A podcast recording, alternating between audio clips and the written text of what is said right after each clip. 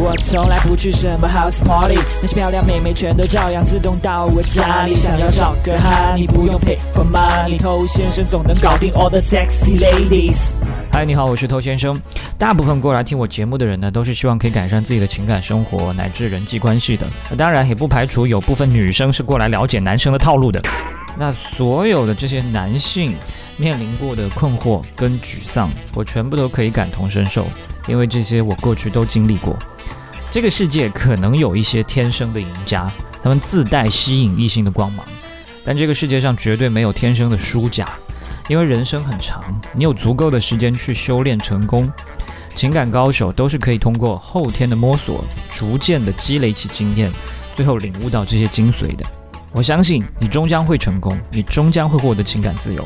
那么在过去这么多年，我已经有很多的学员，我通过总结他们的学习情况。我发现那些获得巨大进步的优秀的学员，他们大部分都做到了一些很关键的事。那今天呢，我想把这些关键都分享给你。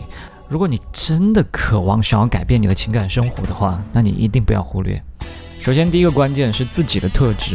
那这一点呢，在过去我是很少讲到的。很多人在学习的时候呢，总是会去关注：诶，我需要一个什么样的流程？我需要用什么样的套路？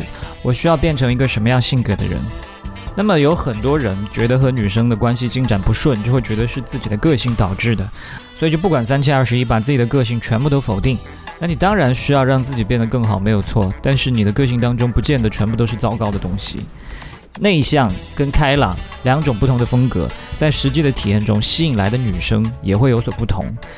有的人呢很风趣，他擅长可以把周围的人逗笑；有的人呢他很平和，可以给你很淡定的舒适感。有的人呢，他又很有深度，可以跟你建立深刻的对话，形成强链接。有的人很善于分享，可以在自己的社交圈中大受欢迎。所以你身上有哪些正面的特质呢？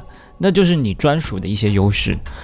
如果你觉得自己好像没有什么擅长的特质啊，这并不代表你一无是处，这只不过是因为你在感情这条路上还过于小白，经验还太少，所以还没有发挥出自己的个性优势。所以你需要更多实践，以及来和我聊一聊。嗨，你多久没有恋爱了？加入偷先生内部进化课程，学习更多干货。我们刚才说了要实践，没错。那第二个重点呢，就是一个行动的勇气。我曾经讲过一个这样的案例，有一个粉丝他向我电话咨询关于搭讪的问题，他问了一大堆他假想出在搭讪的时候可能出现的糟糕情况，以及问我应该怎么样去应对。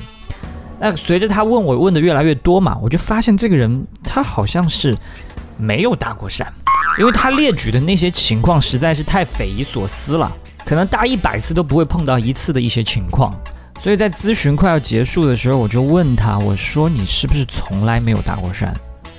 然后他弱弱的回答我说，确实没有搭过。所以你发现吗？他听我节目听了无数次，大脑当中塞满了各种各样的套路，但是就是没有行动过。行动可能会面临失败，但如果你不敢承担这个失败，你就不配成功。失败的感觉没有那么糟的，多失败几次，你自然就离成功越近。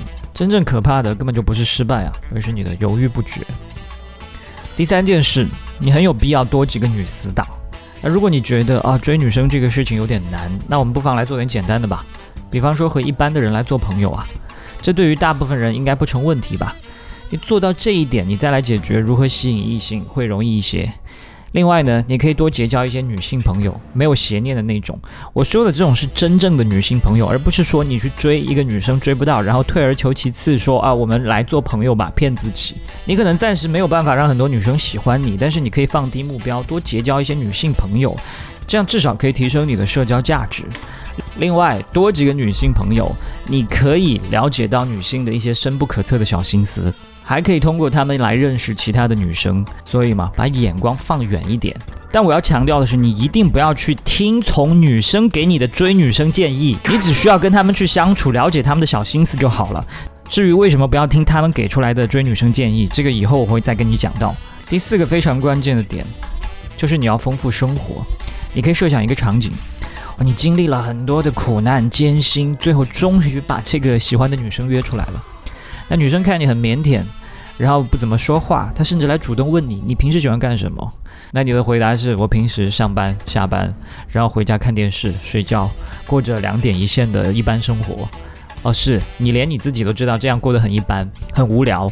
那妹子怎么可能会对你的生活产生向往？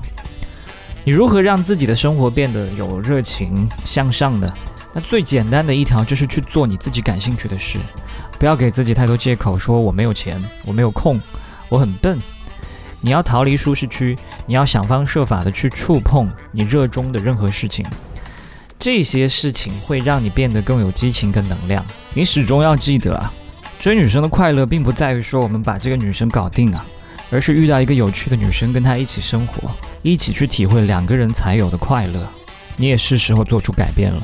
我是头先生，把节目分享给你身边的单身狗，就是对他最大的温柔。